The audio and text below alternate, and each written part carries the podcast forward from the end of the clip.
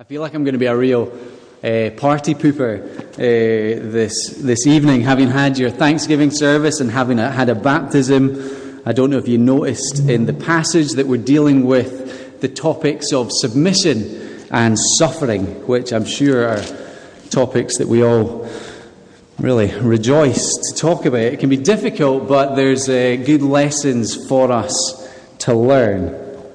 So if you have your Bibles open at 1 Peter chapter 2, that's on page 1218.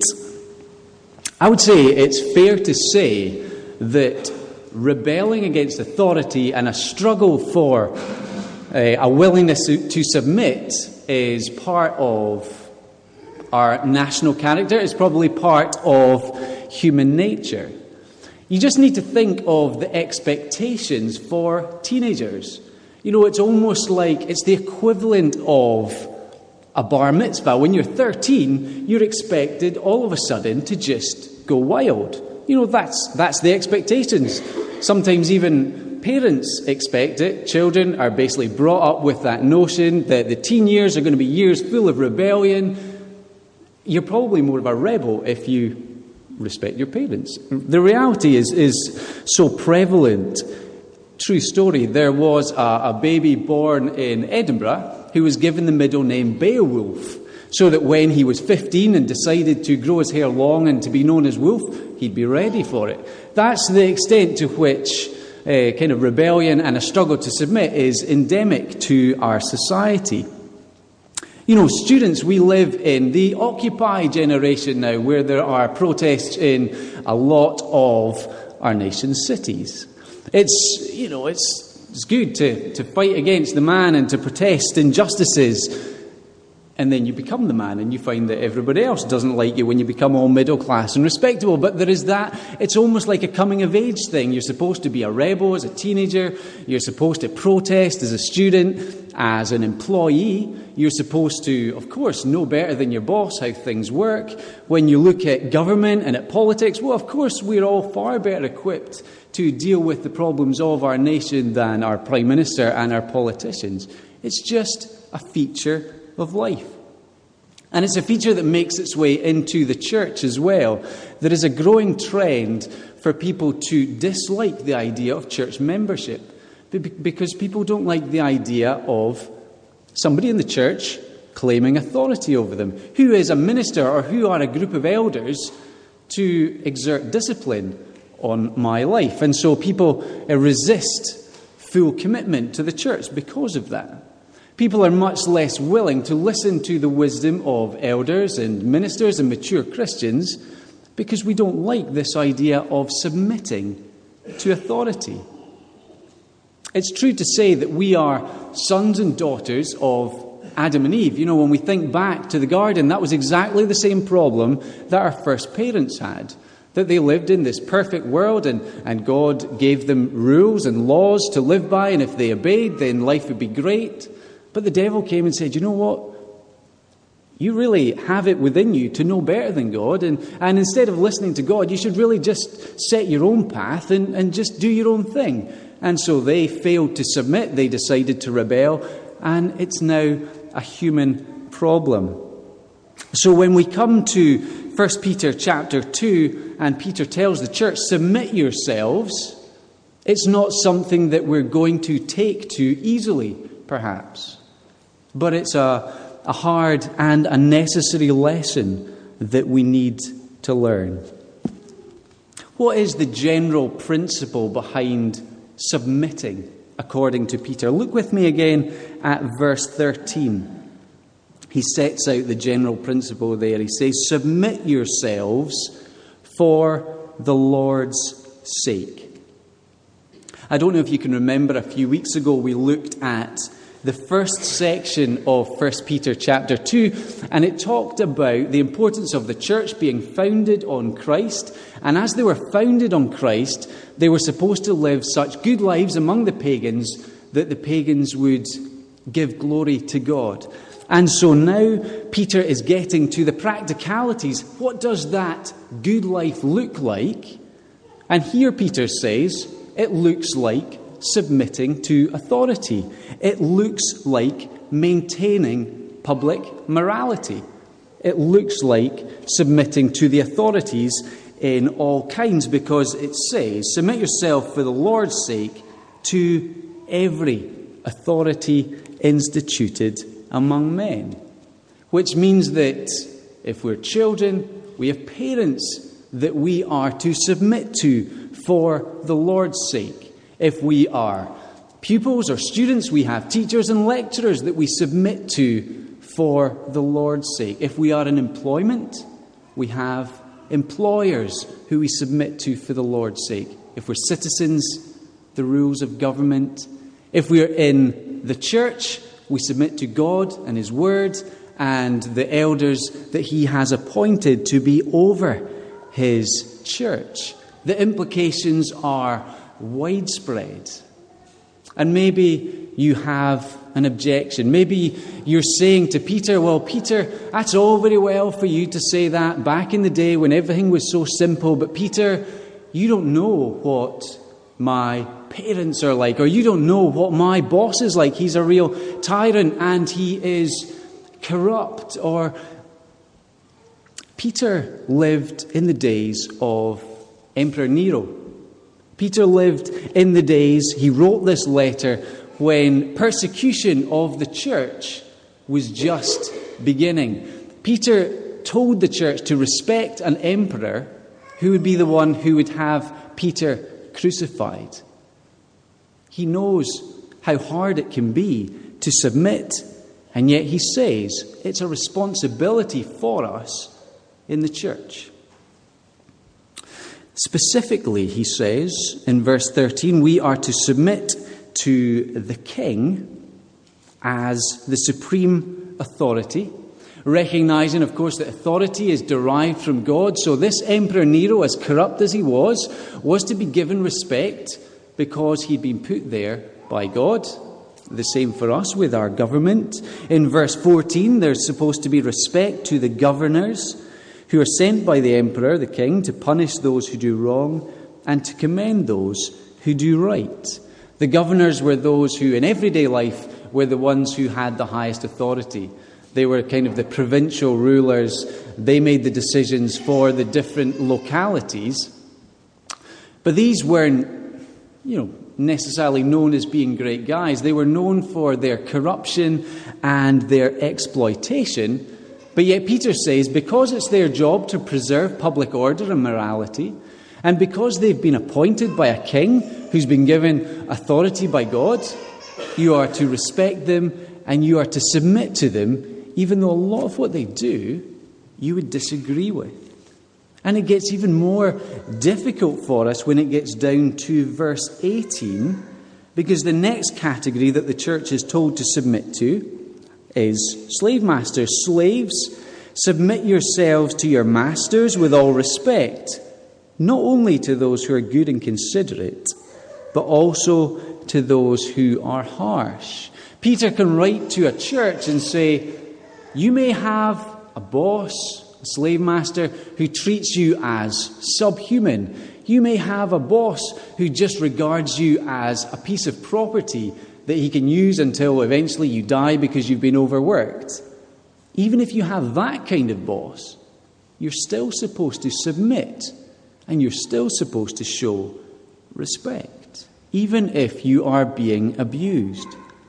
So we can see from these examples, when we think back to Peter's context of the Roman Empire and the persecution that was hitting the church and the difficulties between corruption, exploitation, and abuse of employees, that this principle of submission for the Lord's sake is a costly one for a Christian. It's not something that necessarily comes easily. And so we need to ask ourselves well, why, why bother?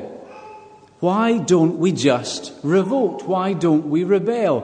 When we see injustice or when we find ourselves with an authority figure that we don't like, why don't we just rebel?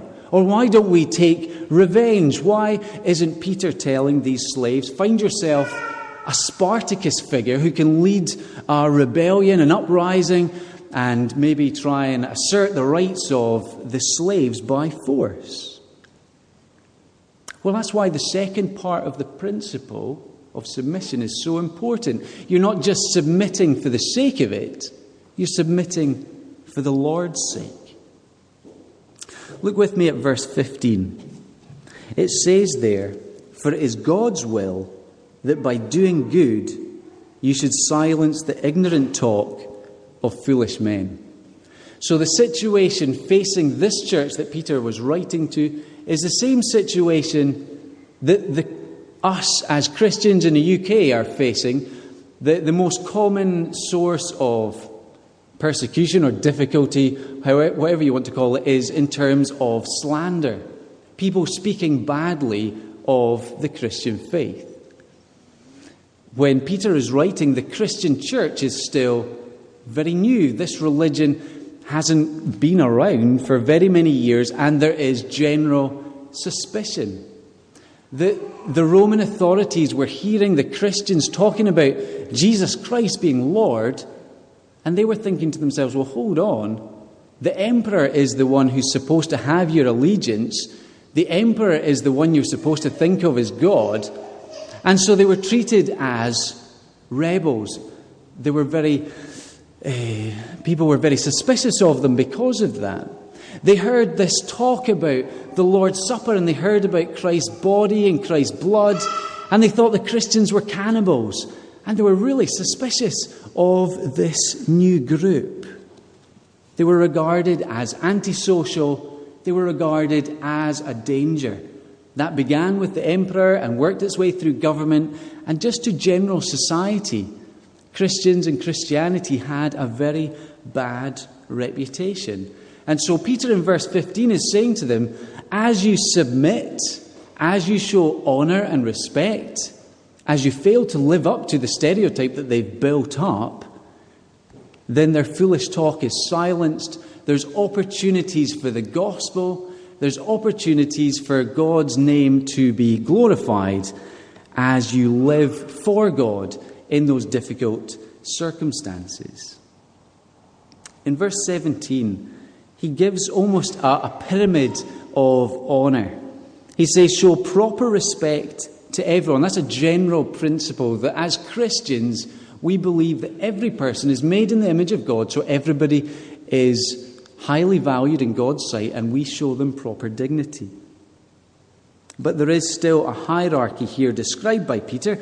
He says, show respect to everyone, then love the brotherhood People in the church get respect, but they also get love because we talk about the church being like a family. But then we're told to fear God, to recognize God is the ultimate. And then it's like we slide back down the other side of the pyramid honor the king. See, for the Romans, the king was right at the top. In the Roman Empire, the king was, the emperor was thought of as divine. But Peter reminds the church God is your ultimate authority. God is the one who we must always submit to. So, when you think about submitting to other authorities, there is always that qualification that you submit only so far as they don't ask you to break God's law. So, Peter would say, You can submit to an abusive boss, a corrupt boss, until they ask you to have corrupt business practices, and then you say, well, I can't go along with that. You can show some kind of respect to people even when they're doing things that are wrong, but you cannot go along with their wrongdoing. So there is always that qualification, but nevertheless, Peter is very clear we submit to authorities even when we find that difficult. And maybe we find ourselves objecting again, thinking, well, hold on, I thought Christianity was all about freedom in Christ. So why am I being told to submit to authorities? Peter answers that objection in verse 16. He says, Live as free men. So, yes, Christianity is about freedom, but it's a particular kind of freedom. He says, Do not use your freedom as a cover up for evil live as servants of God. So Peter is saying you're not free to become political rebels. If you find that you don't like the political system or the government that you're under, Peter is saying that the answer isn't to become zealots and to try and overthrow it by force. That's not the freedom Peter is talking about. Nor is he talking about a freedom to just go wild, to live without any kind of rules or any kind of order.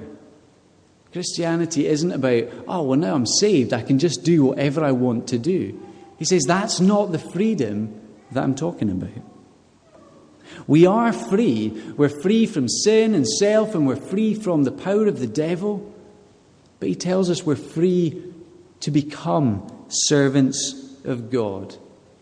That's what our freedom is all about. That's what we were made. We were made to be in a relationship with God where we honor Him, where we worship Him, where we serve Him. And so, Christian freedom is about submitting ourselves to God. And our freedom is about becoming a servant. So, let me ask you two questions. First of all, in your situations, are you submitting to authority? That's going to look different for each one of us because we're all in very different contexts. But are you submitting to authority? And beyond that, is that submission something that is done grudgingly because you have to, because you're fearful for losing your job? Or are you submitting for the Lord's sake? Do you see that as we live honoring people, showing respect to people, submitting to people, God is glorified and there are gospel opportunities? So that's the general principle. We submit for the Lord's sake. What about if submission brings suffering? Is this the point where we can say, well, actually, I'm not going to submit now because it's going to make my life difficult. Well, Peter would say, no. Read with me verse 20. He says, How is it to your credit if you receive a beating for doing wrong and endure it? But if you suffer for doing good and you endure it, this is commendable before God. Peter is saying to the church, if you're going to suffer, make sure that suffering is unjustified and not justified. Make sure if you suffer that you're not giving people good reason for you to be suffering.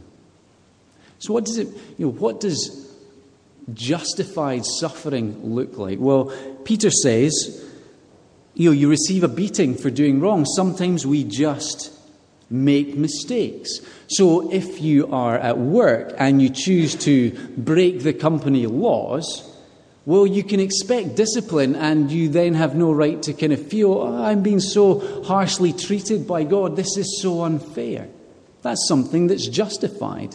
If you're in an exam and you cheat on the paper, you can expect to fail and suffer the consequences. And you can't complain and say, oh, that's so unfair. How can I suffer so unjustly? There is suffering that is justified. We do things that are wrong, and there are consequences. Or we make wrong choices. We can decide it's Sunday night. Most people might have work tomorrow morning. You can decide to stay up late and watch a movie or, or stay surfing the internet for a while, and you end up sleeping in because you've gone to bed too late and you might get disciplined from uh, your work. Well, again, you've made a wrong choice and it brings consequences. As a student, you have the option to be diligent and studious uh, about your coursework, or you can go out partying and stay out late and kind of push the books to one side. And again, if you find that at the end of a year you don't get the grades you were looking for, well, you can hardly protest and say that was really unfair if you've been making unwise decisions. So there is some suffering that is entirely justified because we've made wrong decisions, and our response to that is to repent and to learn. That's not the suffering that Peter is talking about. He is talking about suffering that is unjust. Again, in verse 19, he talks about it. He says, It's commendable if a man bears up under the pain of unjust suffering because he is conscious of God. There were people who were getting a hard time, who were suffering because they were Christians. And Peter says, submit to that, knowing that it pleases God. He told them to endure and that God would be honored as they suffer well. Remember, Jesus on the Sermon on the Mount said, Love not just the people who are like you, but love your enemies. And sometimes those in authority over us can seem like our enemies. They can be hostile to us, or they can take a dislike to us, and they can find problems with us because of our Christian values. And then we have to submit, even if it involves suffering. Our goal is to honour God by suffering well. To use suffering as an opportunity for the gospel to go out, for God to be glorified. That's not easy, is it? It all sounds really quite difficult. And I think that's why Peter moves from telling them to submit and to face unjust suffering, he moves from that to pointing them to the example of Christ. Because as Christians, we're not going to be able to do this out of our own resources. We're looking to the resources of Jesus and his gospel and his grace. And that's why Peter takes us to Jesus. So let's read verse 21 again. Peter says, To this you are called, that's unjust suffering, because Christ suffered for you, leaving you an example that you should follow in his steps. Christ is an example for us of submission and of suffering for the Lord's sake. He has left us an example. It's like, you know, when children are learning to read and they're given those uh, patterns of letters and they're, they're told the strokes so that they know how to form their, their letters correctly. What Peter is saying to us as Christians is like, you know, we're like those little kids in our Christian faith. We're not quite sure of uh, the pattern that our lives are supposed to take. And so Peter says we need to follow the example of Jesus. We need to look to his life to recognize how we are to submit to suffering in such a way that God gets the honor. He tells us that we should follow in the steps of Jesus Christ. Again, maybe the picture is of a, a, father and a son, and they're out walking, and it's late at night and it's dark, and the path is a little bit dangerous. And the idea of the child following the path that the father is walking in order to get safely home. We're being told that as Christians we have to walk the same path as Jesus. So we want to follow in his footsteps. So, how did Christ submit? How did Christ suffer? What can we learn from his example? Well, Peter in verses 22 and verse 23 draws on the uh, prophetic uh, servant song from the book of Isaiah in the Old Testament. Isaiah was given a prophecy that spoke about one who would come and be the servant of the Lord, who would suffer for the sake of his people. And Peter uses the language there in verses 22 and 23. So we see that Jesus committed no sin and no deceit was found in his mouth. When they hurled their insults at Jesus, he did not retaliate. When he suffered, he made no threats. Instead, he entrusted himself to him who judges justly. At the cross, unlike most of the other people who, you know, history tells us what crucifixion scenes were like, and generally those who were dying on the cross were, you know, very angry and were shouting at the crowd and were hurling insults and curses on the crowd as a last kind of statement of anger and uh, rebellion or whatever it was. But Jesus wasn't like that. Jesus on the cross did not respond to his abusers with revenge or hatred. Jesus kept his own teaching, the one who said, Love your enemies, on the cross, prayed for those who were killing him, Father, forgive them. They don't know what they're doing. He prayed for those who were mocking him, spitting on him, hurling insults at him. Jesus also submitted perfectly to his Father. Shortly before the cross, the Garden of Gethsemane, the night before the cross, Jesus was very aware that he was about to take on himself God's anger at sin. Jesus knew that he was going to take the sins of his people onto himself and face God's wrath and God's curse. And he was afraid. And he went into the garden and said, If it's possible, can you take this cup of justice and wrath from me? Yet not my will, but yours be done. He submitted to the Father's will. And then, in some of the last words of Jesus on the cross, he prayed, Father, into your hands I commit my spirit. He entrusted himself to his Father. He submitted himself perfectly to the Father's will, to the Father's plan. He gave us an example of how to submit for the Lord's sake, even to the unjust suffering of the cross. And finally, Peter draws attention to this question why? Why did Jesus suffer? Why did Jesus submit for the Lord's sake? And in verses 24 and 25, what becomes absolutely clear is that Jesus submitted himself to suffering for the sake of his people. He was able to go to the cross and to take all that horror and shame. He was able to submit and to suffer for his people.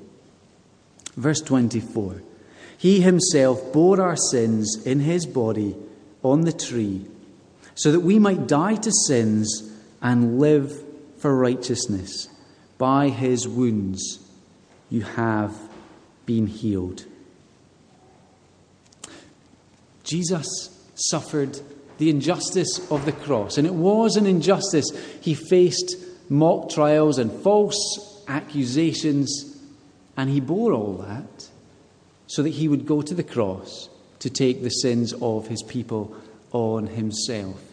Jesus was hung on a tree, Peter says, drawing on the idea from the Old Testament that anybody who was hung on a tree was under God's curse. To be hung on a tree was a sign that you were cursed by God. And so Peter is saying Jesus became a curse for you so that you wouldn't have to be cursed by God, separate from God, but that instead you could be reconciled to God. Jesus submitted himself to God's just punishment for sin. The Bible is quite clear that the wages of sin is death. And we deserve that death and that wrath and that separation from God. But Jesus, in his love, submitted to all that for us so that we wouldn't have to if we trust in him. He submitted to death so that you can have life. In verse 25, for you were like sheep going astray, but now you have returned to the shepherd and overseer of your souls. Jesus came because you and I were lost and in danger.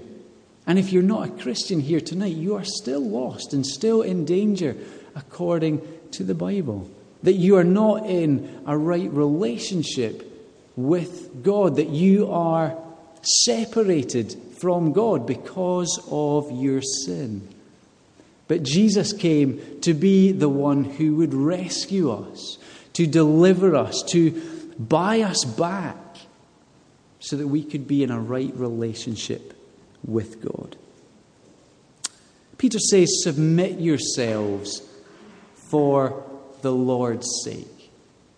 It's so important for us when we're faced with situations where submitting to those who are in authority over us to be able to remember do you know what? I'm not just doing this for the sake of it, but I'm doing this for my God. I'm doing this for the sake of the gospel. Because in showing honour and respect to those who are above us, we have an opportunity to live for God's glory, to live for God's honour. But if, as Christians, we're going to do that, it's important that we don't look to ourselves and just hope that we can stir up some kind of enthusiasm to instead of always moaning about our bosses, you know, to really uh, try really hard to like them. Instead, we need to look to Jesus for an example of submitting, for an example of facing suffering that brought God glory. And we look to Jesus and his cross for that sense of gratitude that we need. If we remember that Jesus submitted and suffered for us, then that should hopefully give us that sense of gratitude and sense of motivation to go and do likewise. That will give us the power, the grace that will enable us to submit ourselves for the Lord's sake. Let's pray together. Lord God, we acknowledge that sometimes your word has things in it that we can find eh, difficult that maybe for uh, some of us here, that we find ourselves in situations where we do struggle to submit to authority. Help us to see that we have an opportunity to do it for your sake, that we have an opportunity to, to glorify you as we do that with the right heart. And mostly help us to see the amazing example of Jesus and his submission to your will, Father, even submitting himself to that cruel and horrendous death on the cross, that he suffered all that for us so that we could be reconciled to you, so that we could be free to serve you. May the cross and may the grace of Jesus Christ, give us that sense of gratitude and that sense of motivation that would enable us this week to submit ourselves for the Lord's sake. And we ask this in Jesus' name. Amen. You've been listening to a sermon from St Peter's Free Church in Dundee,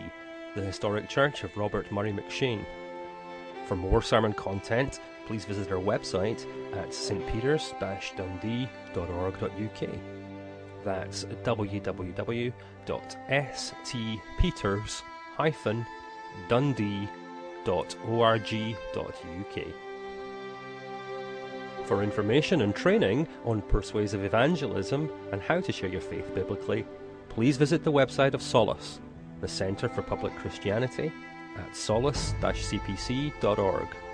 Once again, that's www.solas-cpc.org. Thanks for listening.